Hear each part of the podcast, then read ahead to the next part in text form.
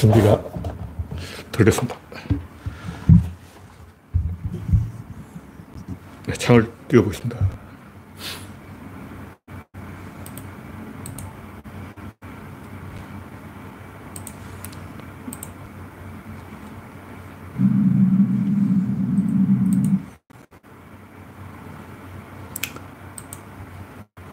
현재 31분, 네, 조금 늦었네요.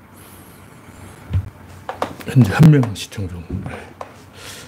제가 조금 허겁지겁 창을 띄웠습니다. 이상이 있으면 말씀해 주시기 바랍니다. 이제 구독자 2020명, 네. 2030명 되기가 쉽지 않네요. 여러분의 구독과 좋아요는 저에게 큰 힘이 될 예정입니다. 아유, 말하기 힘드네.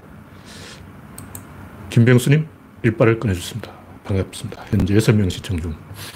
이상이 없죠? 이상이 있으면 말씀해 주시기 바랍니다. 네, 그레이스방님, 반갑습니다. 오늘은 뉴스가 더 많아서 그런지 사람들이 조금 입장하는 속도가 늦습니다.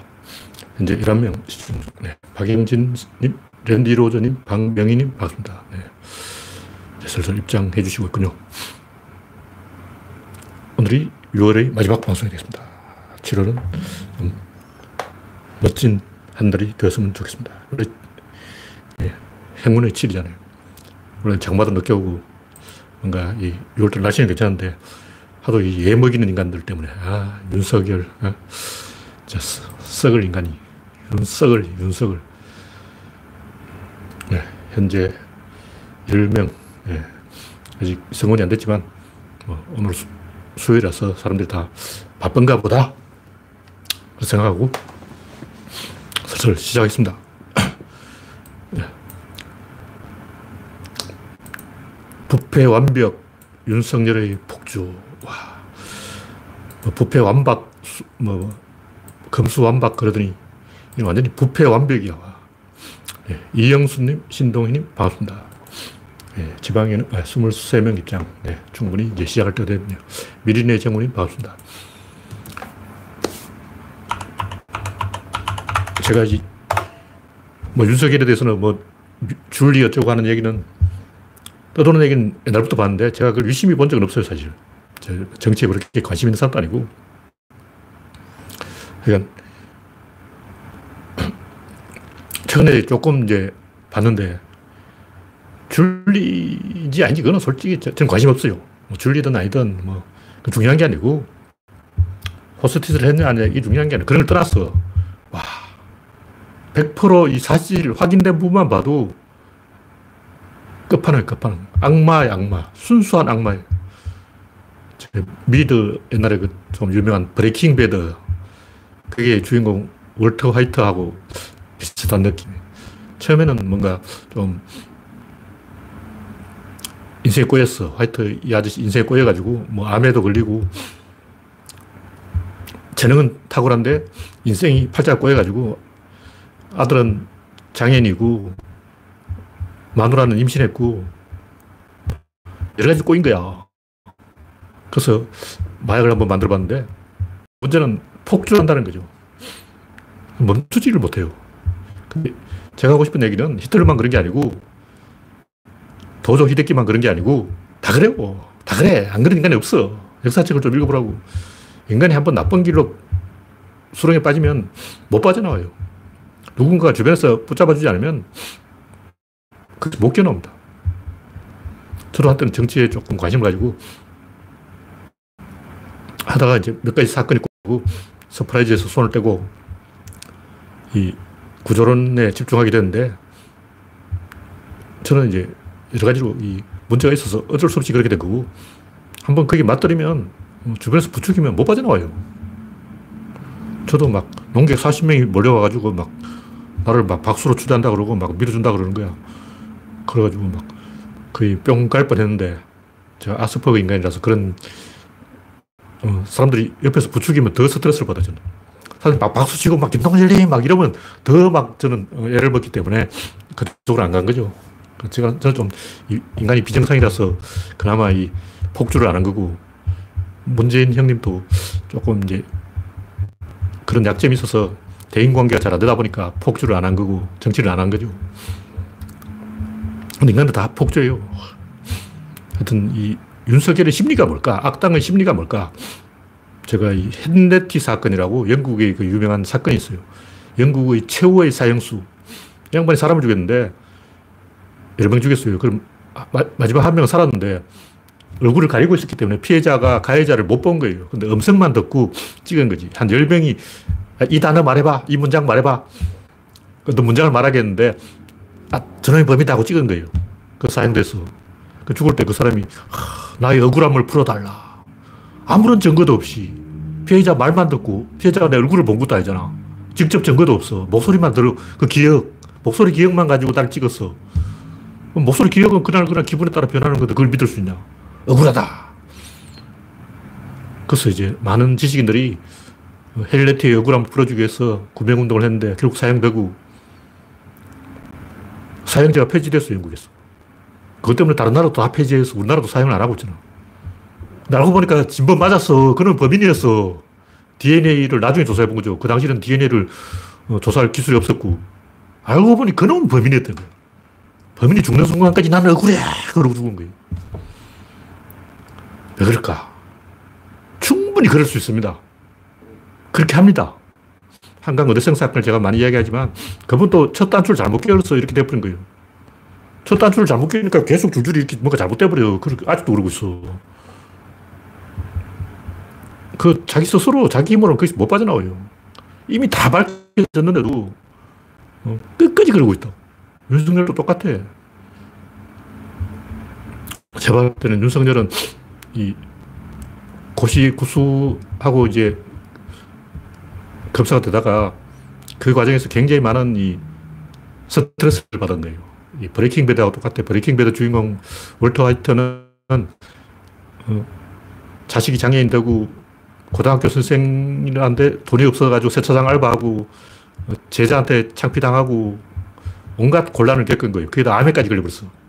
그러니까 이제 막 들어온 거지. 윤석열도 볼 때는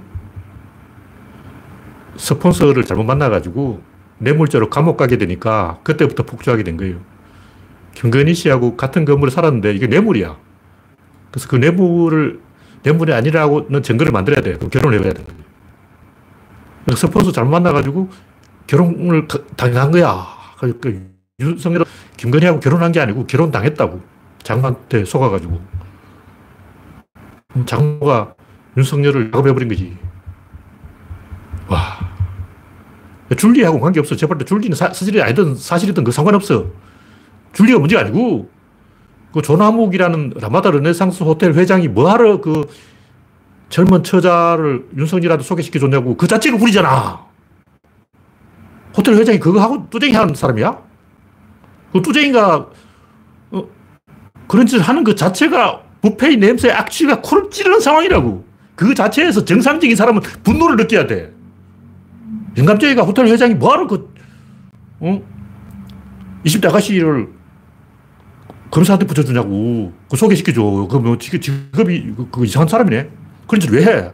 이것만 봐도 그냥 악취가 코를 찌르잖아. 와, 돌아버리기. 환장할 일이에요. 그 자체가 범죄지. 그 외에도 한두 가지가 아니야.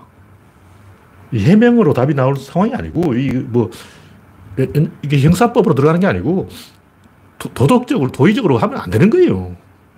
뭐 유부남 이야기도 나오고 요즘 뭐 간통죄 폐지됐으니까 유부남 그렇다 치더라도 와 사실만 따지자고 어, 김건희 뭐 학력 위조부터 시작해가지고 제일 구린 게 뭐냐면 코바나 컨텐츠 삼성 돈 먹은 것부터 시작해가지고 70억 다 뇌물이야 그게 코바나 컨텐츠 수익 전체가 뇌물이라고 그 자체가 검사가 부인이 해도 되는 일이 아니잖아.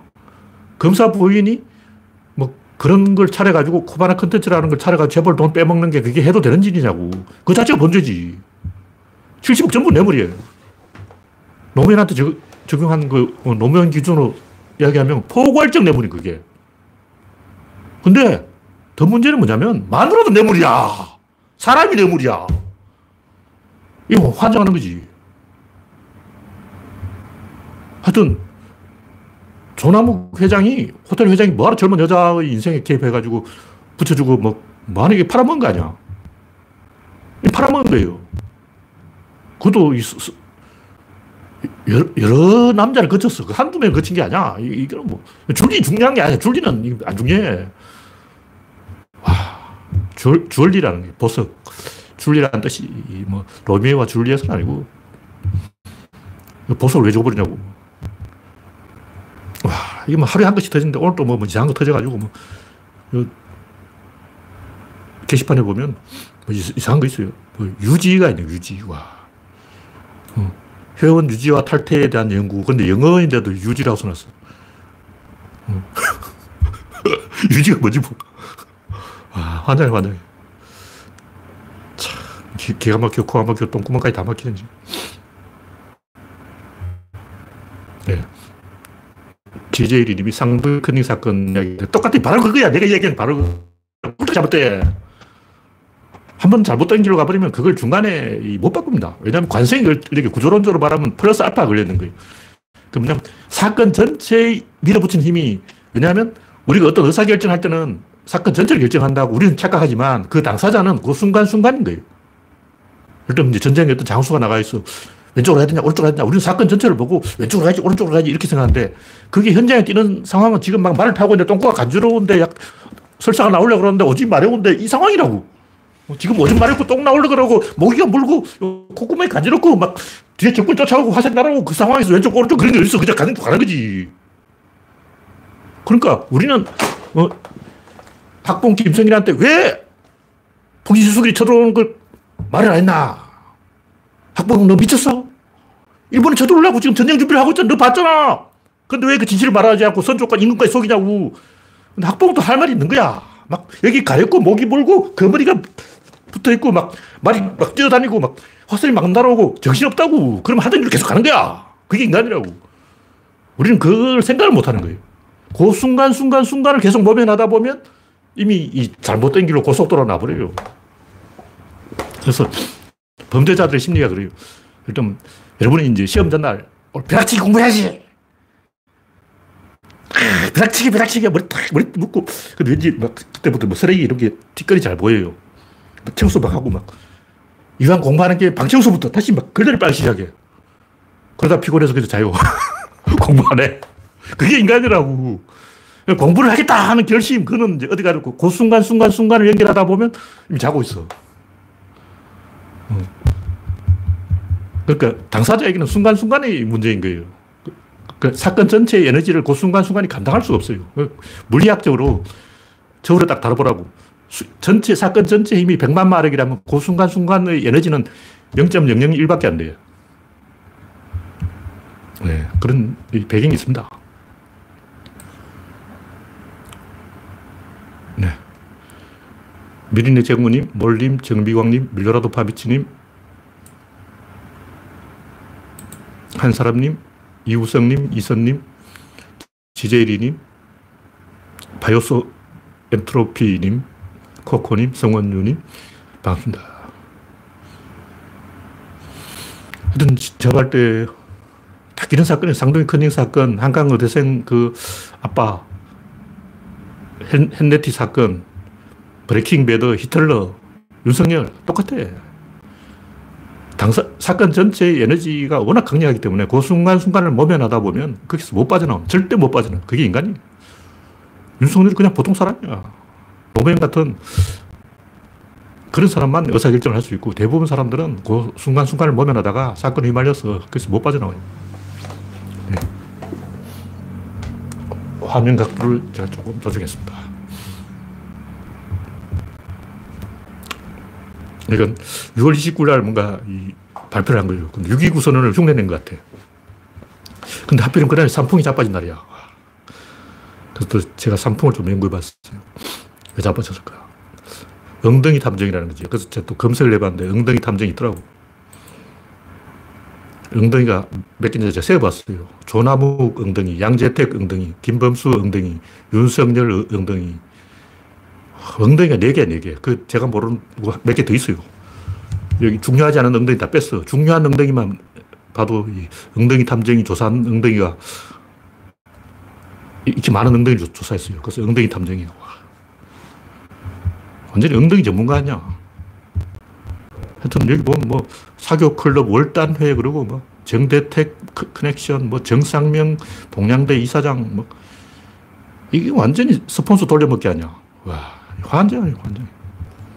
미치 미치겠어.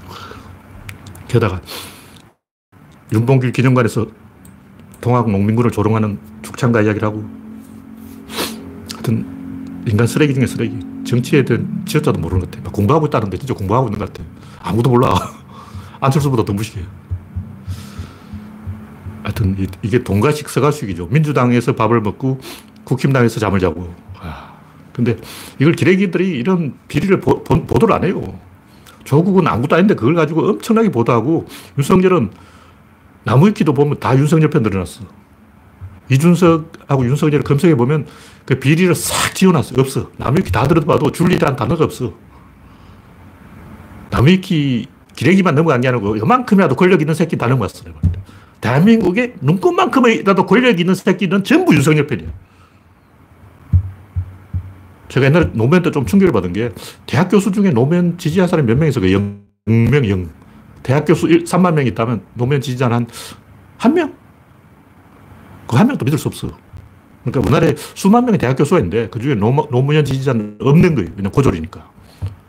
대졸이 어떻게 고졸 지지해? 똑같아요. 저볼 때. 우리나라의 엘리트란 새끼는 전부 윤석열 꼬붕이에요. 그러니까 윤석열이 비리를 보도를 안 해요. 보도를 안 하면 누가 이익을 보냐고.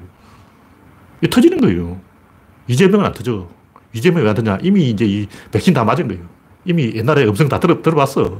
녹음해 놓은 거 있잖아. 이재명 목소리 다 들었다고.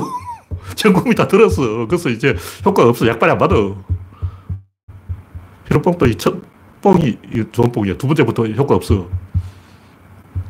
하여튼 이 코바나 컨텐츠 사건 저번 때 신정아 사건하고 완전 반박이 재벌가 이렇게 놀고 있구나. 부자들이 이런 식으로 뭐 월단회 같은 걸 만들어서 뒷구멍으로 협잡을 하고 있구나. 아, 끔찍해, 끔찍해. 하여튼 기레기 덕분에 제가 볼때 줄리 폭탄은 좀 세게 터질 것 같아요. 줄리가 사건이 줄리가 사실이 아니라 해도 사실 확인된 것만 해도 수십 가지 있대. 와. 이 정도로 이야기하고. 조선일보 사과 타령. 조선일보가 막 지면 한 면을 다 할애해서 사, 과 비슷한 말을 했는데 사과를 한 게 아니라 해명을 한 거죠. 하여튼 누군가 뭐 쫄리면 돼지시든가 이렇게 댓글 달았는데 인간이 그리고 카지노에 들어가는 건 지맘인데 나오는 건 운명이다. 제 최근에 이제 자유의지론과 운명론, 결정론. 그러니까 카지노에 들어가는 건 자유의지야. 나가는 것은 올인. 이게 결정되어 있어. 왜 그러냐? 여러분 왜 카지노에 가냐고. 그, 그, 왜 가냐고. 나는 선택받은 사람이라는 걸 확인하려고 하는 거예요. 선민의식인 있 거예요. 나는 하느님한테 특별히 뭔가 도장받아온 사람이다. 근데 돈을 한번 따서, 아, 역시 하나님은 나, 내 편이야. 근데 돈을 잃어서, 아, 하나님이 나한테 시련을 주시는구나. 또 잃어서, 그럼 하나님이 더욱 이제 이 홍해를 건너가야 되는구나. 엄청난 시련을 주는 거 보니까 엄청나게 나를 하나님이 크게 쓰려고 그러는구나. 여기서 못 빠지는 거. 왜냐하면 거기서 나갔어, 이제. 그 카지노 하고 집에 갔어. 집에 가면 지금까지 자기 인생이 너무 허무한 거야. 내가 지금 뭐, 무슨 짓 하고 있는 거지?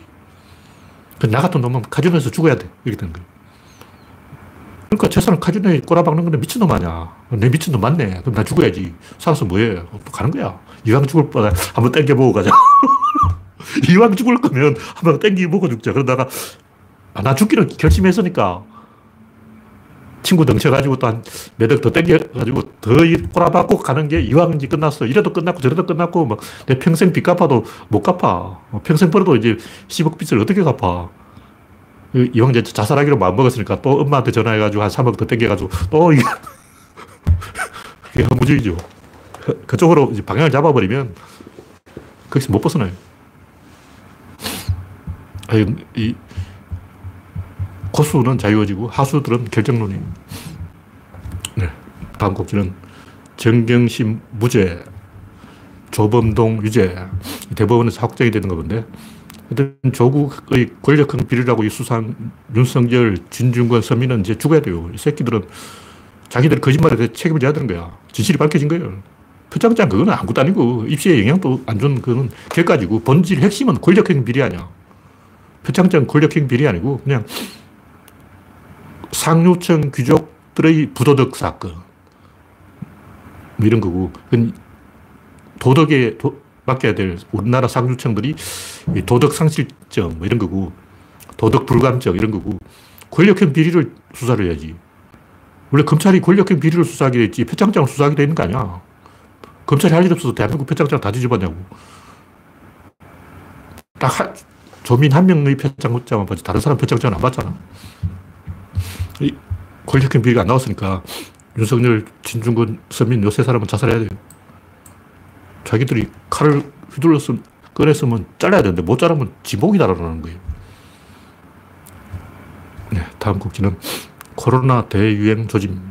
아직 잘 모르겠는데, 이, 갑자기 이제 확 늘었어요. 근데 지금 현재로는 어제보다 한 150명 줄었는데, 이게 아직 확정된 숫자는 아니고, 한 시간 지나봐야 알아요. 이 코로나 라이브 닷컴 발표하는 수치가 조금 한 시간 뒤에 따라가기 때문에 어제보다 한 100명 줄어든다면 지금 현재 숫자가 지난주보다 한 100명 늘어난 거예요. 그래서 아직 이 폭정세는 아니다. 그러므로 2단계를 해도 된다. 이렇게 보고 있어요. 근데 오세훈이 이 일주 연기했죠. 2단계 실행은 일주 연기. 며칠 더 두고 봐야 돼요. 왜 그러냐.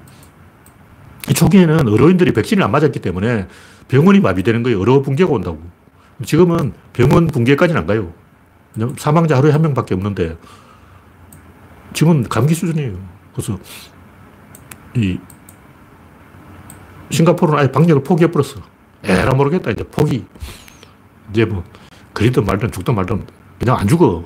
영국도 막 지금 어, 엄청 그 인도발 델타 변이가 유행을 해가지고 막 하루 2만 명씩 걸린다 그러는데 안 죽어요, 안 죽어. 죽는 사람이 없어. 하루에 20명 이하야. 그래서 이 영국이 그렇게 많이 걸리는 이유가 뭐냐면 젊은 애들이 이제 학교를 개방하니까 2만 명 걸려. 와. 영국 어제 22,644명, 오늘 2만 명. 그렇게 걸리는 이유가 이 학, 학생들이 다 걸려버린 거예요. 근데 학생들은 어차피 안 죽기 때문에 별로 걱정할 일은 아니다. 그래서 제가 이 다시 이거 단계를 끌어올릴 필요는 없다고 해요. 지금 현재로는 그렇습니다. 또 내일 또 알 수 없지만 이, 일주일 지켜보고 2단계로 가는 게 맞다 이렇게 봅니다. 왜냐하면 병원 붕괴가 없기 때문에 대응할 수 있느냐가 중요한 거예요. 대응할 수 있어요. 지금은 한 1,500명까지는 우리나라가 대응할 수 있는 그런 체제예요. 여름이기 때문에. 왜냐면 작년 영국, 프랑스, 독일 이런 나라 여름 숫자 딱 요 숫자예요. 그 나라도 한 1000명 이하에서 500명 정도서 쭉 가을까지 가서 겨울에 폭발한 거죠. 그래서 여름에는 빅뱅이 안 일어나기 때문에 이대로 가면 됩니다. 뭐 걱정하지 말자. 근데 지난 주말에 왜 늘어나지는 잘 모르겠어요. 갑자기 이제 사람들이 좀 긴장이 풀린 거죠. 다음 곡지는 산풍이 무너진 이유.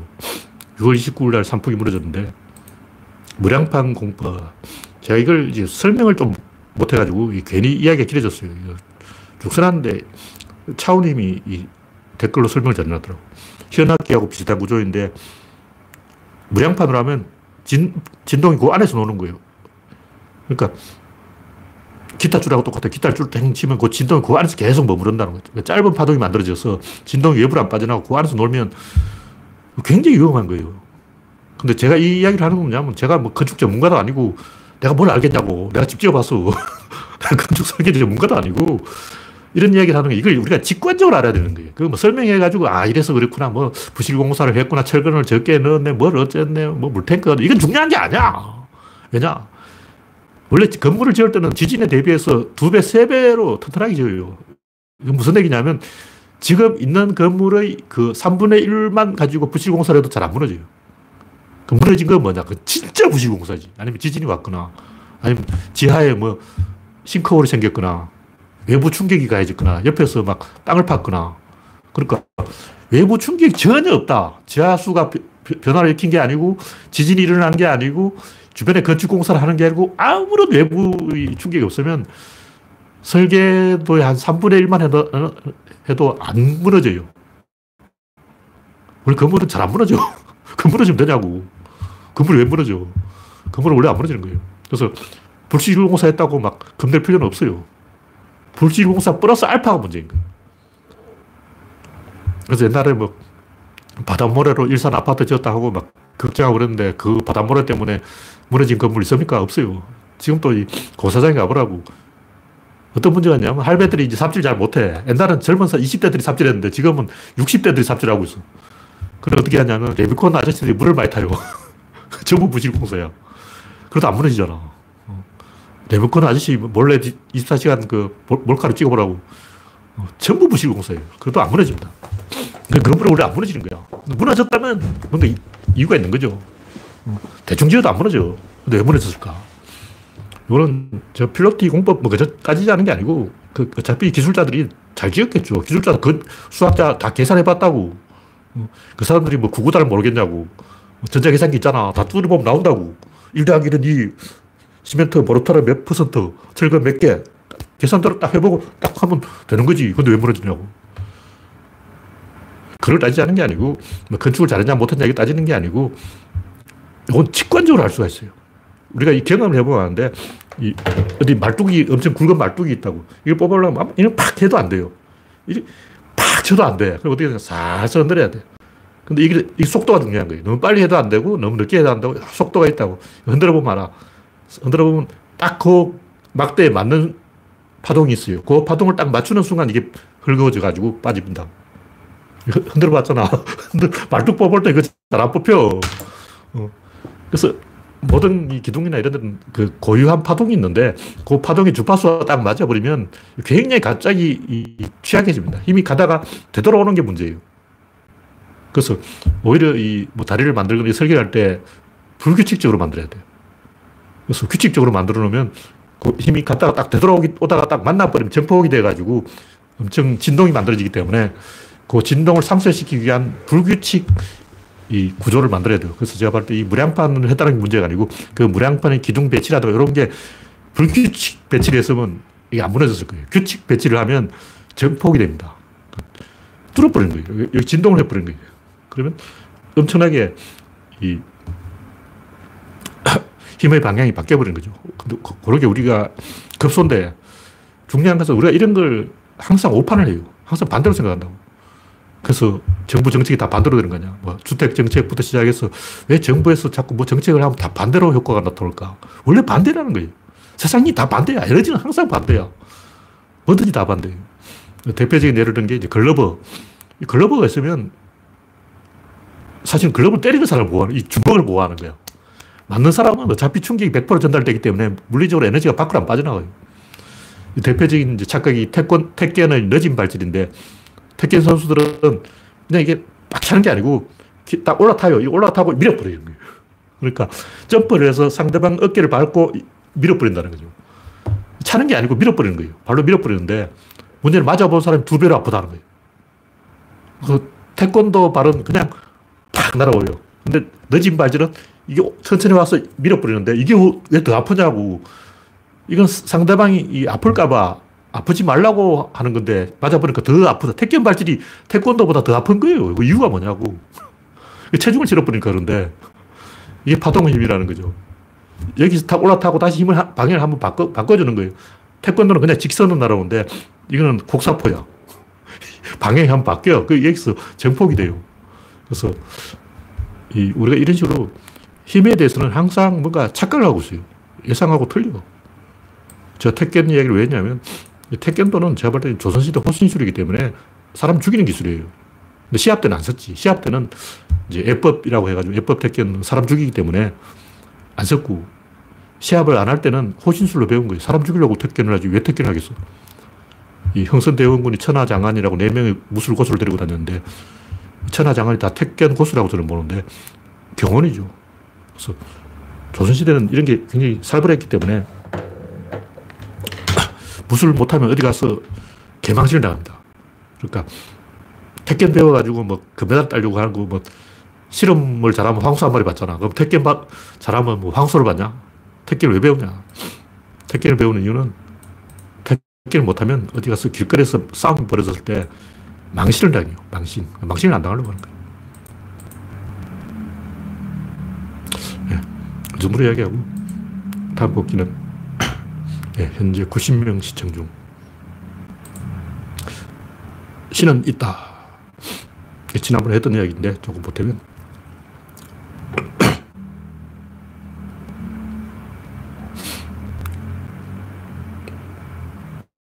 신을 이해하려면 이 세상이 사건에 의해서 작동한다. 사건이라는 걸 이해를 해야 돼요. 그걸 모르면 의미가 없지. 제가 이야기하는 신에 대해서 이야기하는 게 아니고 뭐 이성과 감성, 뭐 영혼, 정신, 마음 전부 무슨 얘기냐. 제가 하는 이야기는 컴퓨터는 하드웨어와 소프트웨어로 되어 있어요. 그럼 하드웨어라는 게 뭐고 소프트웨어라는 게 뭘까? 하드웨어는 사람하고 대칭되는 거예요. 소프트웨어는 뭐, 뭐 하고 대칭된다? 하드웨어하고 대칭되는 거예요. 근데 여기서 끝나는 게 아니고 소프트웨어 안에 또 OS가 있고 OS 안에 또 프로그램이 있고 프로그램 안에 또 파일이 있고 파일 안에 또 데이터가 있고 데이터 안에 또 뭐가 있어요. 데이터 안에 최종적으로 뭐냐 바이트가 있어. 그 바이트 안에 뭐냐면 반도체가 있어. 여기서 계속 간다는 거죠. 다시 말해서 1바가 사람, 이, 두 번째 2바가 하드웨어, 3바가 소프트웨어, 4바가 OS, 5바가 프로그램 식으로 계속 가는 거야. 그 프로그램 안에 다시 1바, 2바, 3바, 4바, 5바가 또 있는 거야. 그 안에 또 1, 2, 3, 4 하고 있어. 이게 사건이라는 거죠. 사건이 이렇게 중첩이 돼 있어요. 연속적으로 스펙트럼이 있는 거예요. 사물하고 사건의 차이가 크다. 그래서 결론은 뭐냐면 사물도 결국은 사건이라는 거죠. 그 우리가 사물이라는 것은 뭐냐면 이런 연속적인 대충 맨 앞에 사람이 있으니까 관측자인 사람하고 대칭된 건 사물이고 그 사물 안에 또 뭐 있고 쭉쭉쭉 하다 보면 음, 사람이 바둑을 둔다면 그다음 바둑판이 있겠죠. 그 바둑판 안에 뭐가 있을까? 바둑돌이 있겠죠. 바둑돌 안에 뭐가 있냐? 기보가 있어요. 기보 안에 뭐가 있냐? 바둑 수순이 있는 거예요. 초반에 뭐가 있냐? 포석이 있어요. 중반에 뭐냐? 전투가 있어. 막판에 뭐가 있냐? 끝내기 있어.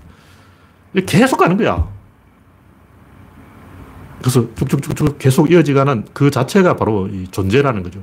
우리는 그 존재는 하나의 독립된 존재. 뭐 우리가 존재라고 생각하면 이런 어떤 알갱이 딱딱한 거 만져지는 이런 생각하는데 실제로는 존재는 이 안에는 잉크가 있고 그 잉크는 종이에 글자를 쓰고 그 글자는 또 다른 사람이 읽어보고 그 읽어보는 건 또 다른 사람의 소문이 나고 이렇게 계속 이 살아가지고 전달 전달 전달 전달 그걸 존재라고 하는 거예요. 우리 자꾸 이걸 존재라 그러는데 이건 그냥 플라스틱이야. 이건 존재가 아니고 플라스틱. 존재는 뭐냐? 그런 사건의 연결 그게 존재라는 거죠. 그래서 우리가 존재에 대한 개념을 좀 바꿔야 된다. 자꾸 이걸 자꾸 존재라고 이거 존재 아니고 플라스틱이라고. 음. 플라스틱을 존재라고 생각하면 안 돼요. 존재는 그런 연결이고 그 연결은 살아있다는 거죠. 살아서 계속 연결돼 가는 거야. 영화가 있다면 제일 먼저 뭐 있을까요? 일단 감독이 있고, 그다음 카메라가 있고, 배우가 있고, 연기가 있고, 필름이 있고, 그 다음에 이제 영상기가 있어요, 또. 그 다음에 광선이 있어요. 그 다음에 스크린이 있어요. 그 다음에 이미지가 있어요. 그 다음에 이미지가 사람으로 들어가서 각인이 있어요. 이 각인이 들어서 기억이 있어요. 기억이 있어 여기 또 이제 한 바퀴 돌아서 다른 사람한테 입소문이 있어. 이게 쭉쭉쭉쭉 몇 단계까지 가냐, 이게. 한 100단계까지 간다고. 세어보자고. 어. 맨 처음에 이제 각본부터 시작하는 거죠. 어, 시놉시스부터 시작한다고.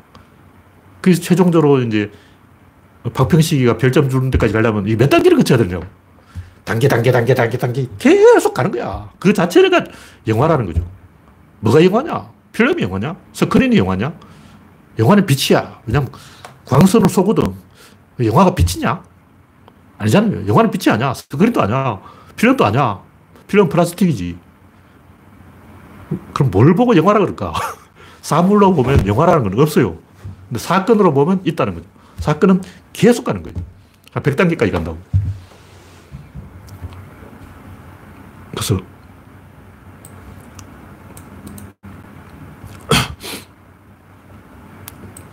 신이 있다는 것은 이런 연결 구조가 있고 인간이 그 직관적으로 그 연결을 의식해요.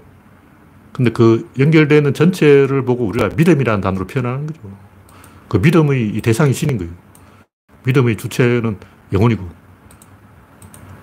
영혼도 마찬가지로 그런 식으로 이제 사물이 아니고 그런 식으로 의사결정 주체를 말하는 거지. 뭐 영혼을 저울에 달아보니까 무게가 3g이라 그러고 0.3g이라 그러고 개소리고. 마찬가지로 그런 식으로 따지면 이성이라는 것도 집중력을 보고 이성이라는. 이성이 뭘까? 그냥 뭐 옳고 그름의 분간하는 뭐 개소리 아니야. 자꾸 개소리 하지 말고 칸트 아저씨 개소리 또 알아줘야 돼. 하, 이게 뭐 답답한 아저씨 아니야. 어? 아무리 칸트라 해도 너무 칸트 칸트 하잖아. 완전히 막 머리부터 발까지 칸트야. 어, 그렇게 사람이 그렇게 칸트 칸트 하면 안 되고 지지를 이야기하죠. 집중력이 이성이에요. 요즘 이성은 사건 전체를 보거든. 그럼 이성이 아닌 건 뭐냐면 부분을 보는 거야. 아까 얘기했듯이 이 사람은 어떤 결정할 때 이 순간을 모면하려고 하지 전체를 생각을 안 해요. 학봉 김성일이 지금 일본하고 전쟁을 하냐 마냐 이걸 생각 안 하고 지금 막 등에서 땀이 나고 간지럽고 콧구멍이 뻘렁거리고 똥꼬가 막 아프고 오줌 마렵고 막 아랫배가 살살 아프고 막 스트레스 받고 짜증나고 이런 이 순간을 계속 모면하려고 하는 거라고. 그 순간순간 순간을 모면하려고 하는 거는 감성이고 이런 걸 다 모아가지고 한 방에 아, 이거 내가 이래서는 살 수가 없다. 저 새끼를 죽여버려야 내가 살겠다. 이건 이성이라고. 그러니까 운전을 하는데 갑자기 막 전화가 걸려고 전화를 안 받으려니까 그렇고 막 걱정되고 전화를 받으려니까 또 운전을 못 하겠고 막 근데 하필 또 옆에서 다른 차가 막 욕설을 하는 거야. 그럼 어떻게 해야 되냐고. 막 핸들을 꺾어야 되냐, 욕설을 맞받아쳐야 되냐, 전화를 받아야 되냐, 정신없는 거야. 어. 그럼 어떻게 됐어요? 차를 떠져버리고 오늘부터 이제 걸어가야 되겠다. 어, 어, 나 성룡차 안 타! 그러고 아, 회사 근처로 이사를 가버려야겠다. 이렇게 이제 종합적으로 집중해서 여러 가지 묶어가지고 통짜 덩어리로 보는 게 이성이고 그냥 아, 똥꼬가 간지러우면 간지럽구나 하고 끌고 막 어, 옆에서 욕설 하면 욕설로 받아치고 막 그건 감성이죠. 그런 식으로 이 부분이냐 전체냐 이걸 가지고 이야기해야지 뭐 잡다하게 뭐 어휴 다 개소리 개소리 뭐 마음이 어떻고 영혼이 어떻고 이성이 어떻고 뭐 솔직히 얘기해야죠. 전부 호르몬이잖아. 그 전부 호르몬이에요. 그 이성이고 뭐 나발이고 영혼이고 마음이고 뭐 전부 호르몬을 가지고 이야기하는 거예요.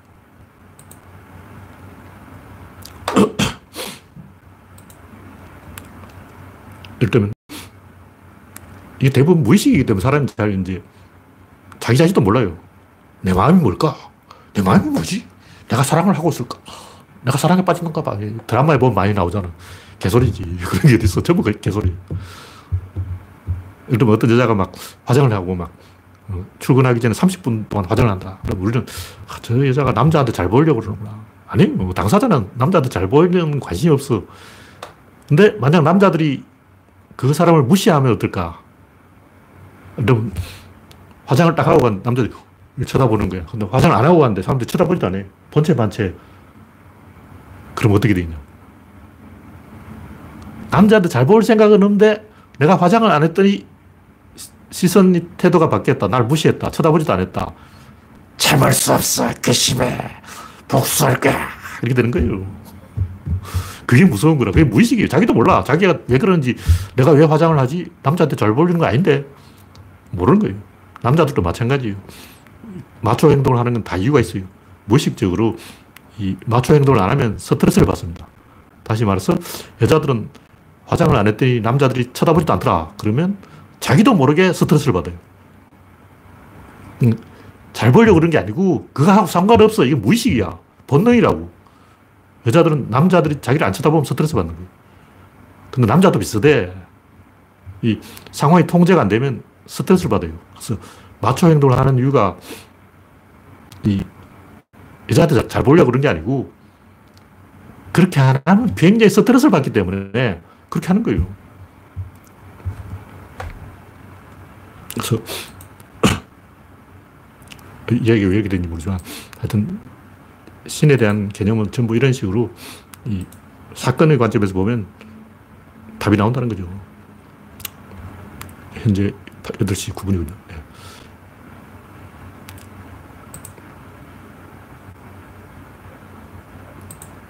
의리광 공화국의 비극. 이거 제가 좀 내용이 너무 길어서 뭐 다 이야기하자니까 한 없고 독재 시대는 인간들이 본능에 따라 행동한 거예요. 인간의 본능 중에 제일 대표적인 게 아까 권력 서열 본능. 권력 서열 본능인데 이제는 민주주의 되니까 평등 서열 되어버리니까 인간들이 이제 전 국민이 의료광을 전략으로 선택해버린 거예요. 주체성이나 타자성을 선택해버린 거죠. 그럼 이제 서로 피해자 되기 경쟁, 경쟁을 벌이는 거야. 내가 더 피해자야. 내가 억울해. 그러고 드러누워 버려. 그럼 이러면 어떻게 되면 더 피해가 심해지는 거예요. 서로 막 내가 피해자야, 내가 피해자야 막 이 경쟁을 붙어버리면 어떻게 돼요? 서로 더 괴로워해야 돼. 옛날 같으면 야, 그 정도는 잊어버려 그런데 좀은 음. 나도 지금 생각해보면 억울한 거 많다고. 음. 나도 방랑할 때 말이야. 경찰관이 야, 너 이리 와 해가지고 내 꼬추를 봤어. 성추행이잖아. 아, 경찰 새끼가 지가 뭔데 내 꼬추를 보냐고. 지금 같으면 소송 걸어가지고 깝대기를 벗겨가지고 터죽여야 되는 거야. 그 외에도 많아. 지금 방송에서 이야기하기가 좀 그래서 그렇지. 나쁜 놈 많다고. 내가 지금 피해본 거 한두 개 아니야. 왠지 억울해. 근데 그 당시에는 다 넘어갔거든. 그냥 경찰이 미친놈인가 보다 하고 이제 넘어갔는데 웃어 넘겼는데 완전 내가 피해자라고 생각하고 아, 소송을 걸어서 저 새끼를 박살내야 되냐 이렇게 되면 뭐 지가 뭔데 남 꽃을 보냐고 죽여야지. 막 분노하기 시작하는 거예요. 용서할 수 없어. 이렇게 뭐. 근데 그렇게 막 하면 내가 더 손해잖아. 그 경찰을 수배해야 되는데 어디가 찾냐고. 그 경찰 진주 어디 있어, 진주. 경남 진주까지 가가지고 막 그 경찰을 찾아내가지고 소송 걸어야 되나, 어쩌더라. 아, 그러니까 이, 이게 다 인간의 권력 행동이라는. 그 권력 본능이 있는데, 선과 악이 뭐냐? 선은 권력을 생산하려는 본능이고, 악은 그 권력을 소비하려는 본능이에요. 그러니까 선한 행동을 하면 신뢰가 만들어졌어. 권력이 만들어지는 거예요. 권력이 뭐냐? 집단의 통제 가능성이죠. 집단이 흩어져 있는데 이렇게 모여서 결속되어 있는 게 권력이라고. 근데 악을 행하는 것은 그 결속되어 있는 상태를 이용하는 거야. 선을 하는 것은 흩어져 있는 것을 모으는 거죠. 근데